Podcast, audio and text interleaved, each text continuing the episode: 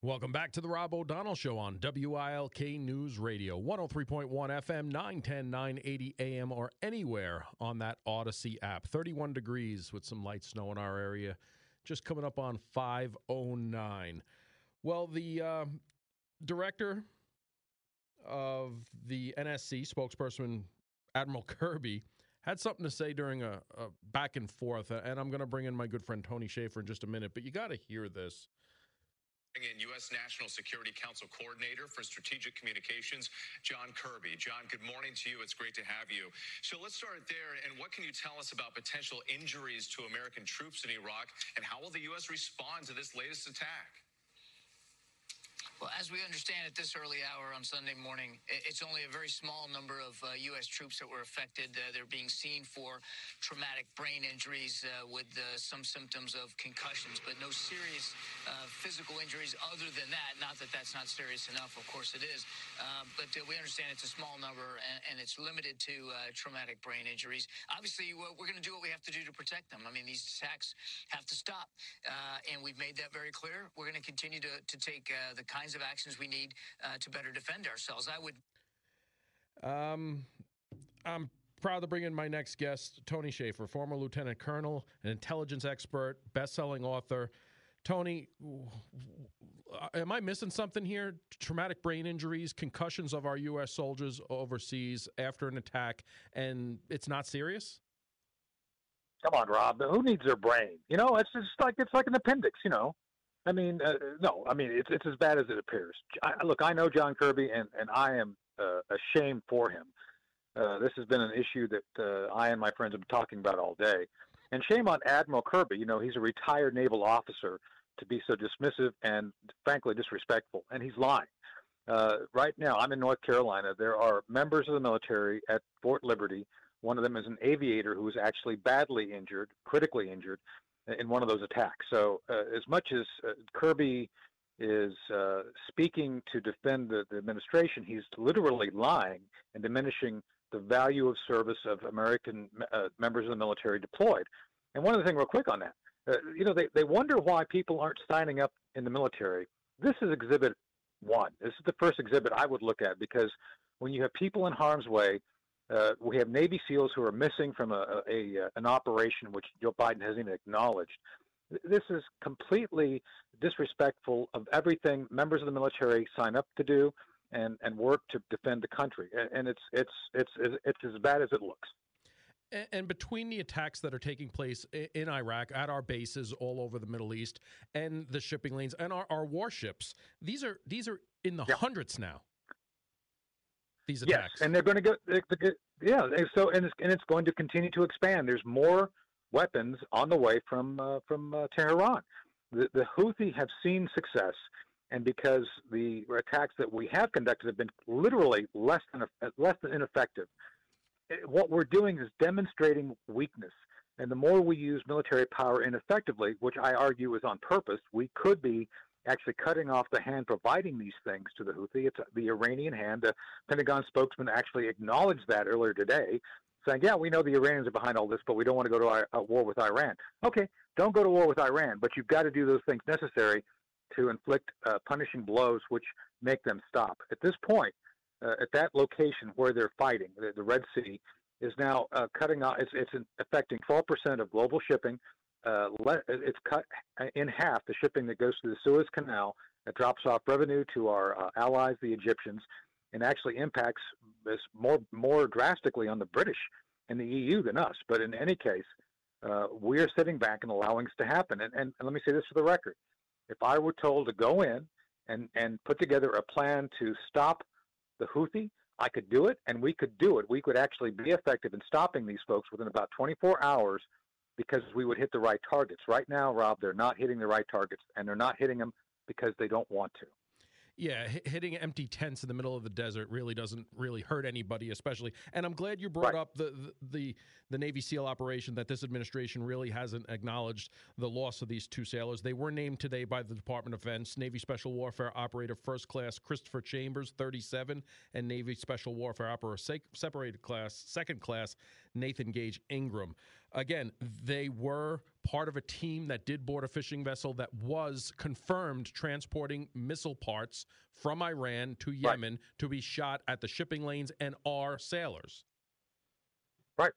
And this is where we could be doing that a lot more. It's tragic this happened to those folks. They were actually doing the job that they, they chose to do, and God bless them. Uh, with that said, uh, this is but one uh, area that we should be focused on.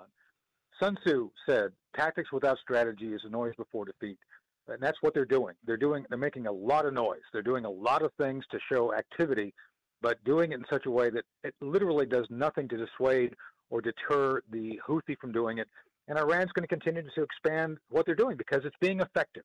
The Iranians see this as a success. The Houthis see it as a success and nothing is stopping them from continuing to do what they think they want to do to deter, uh, to basically interfere with uh, the U.S. Uh, and our allies and the commerce that goes through that region. Now, Tony, you said you, are down in, in, in, the Carolinas, and you you know uh, an airman that's down there that's suffering from injuries sustained in in this theater out there.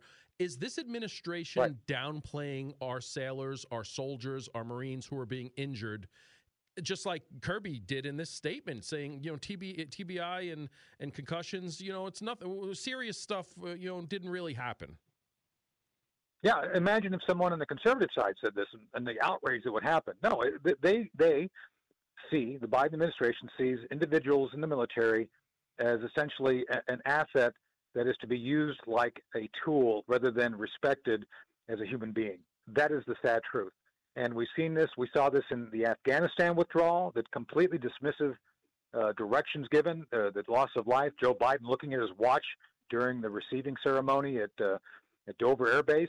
Uh, it's only continued and expanded. You you literally have sociopaths in charge of national security that could care less about the, the sacrifice and injuries of those which are serving uh, to defend this country. That, that it is what it is. You can't change the facts that we see now capped off with John Kirby's literally insane comments about, yeah, TB, you know, brain injuries, no big deal. Literally. I mean, let me say, I've been in combat, I've been under fire.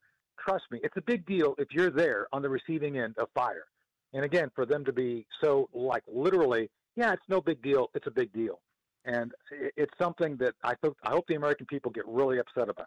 Uh, uh, being a parent of two naval officers myself, it infuriates me his, his indifference to, to this type of situation.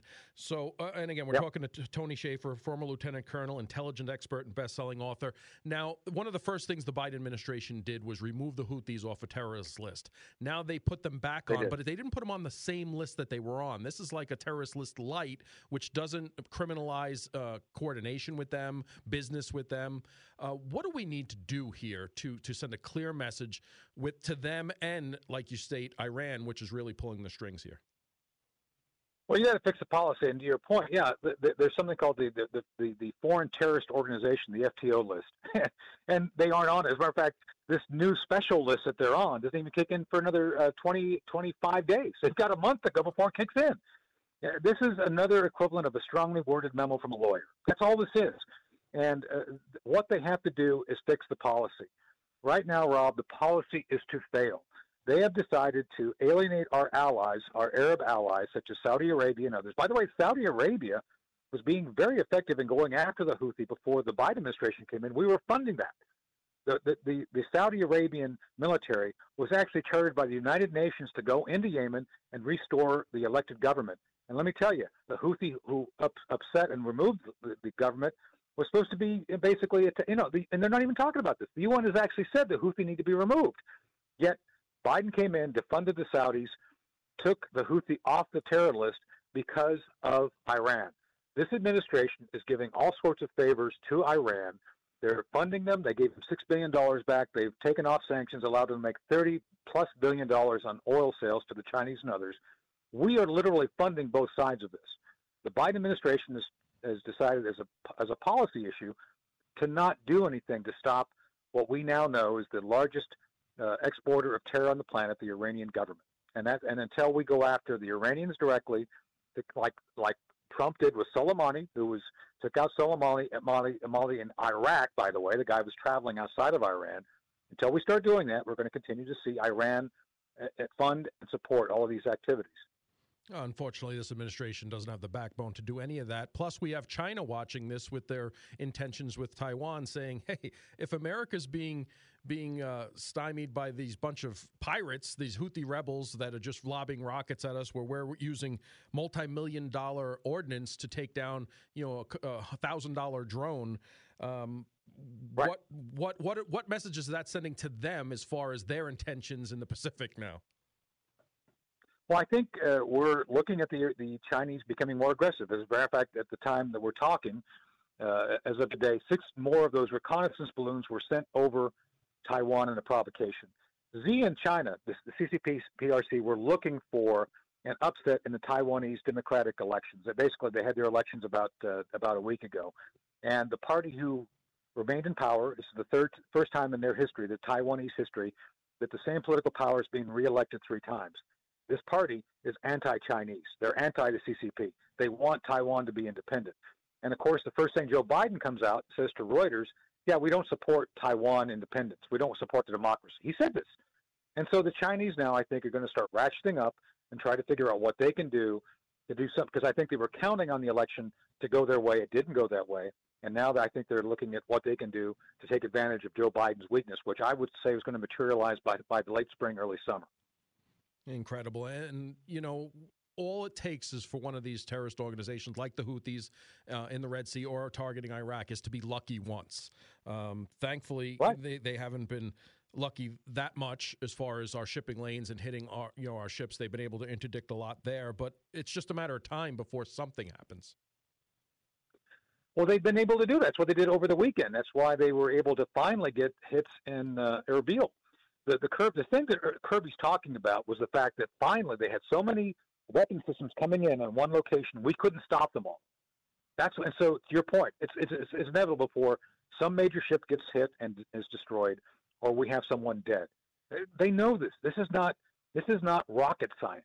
This is simply a game of, of uh, uh, intimidation that this administration is choosing to ignore and pretend is not happening, and it's very dangerous. And straight from the podium of the White House, downplaying TBI and concussions that that happened as yep. a result of it.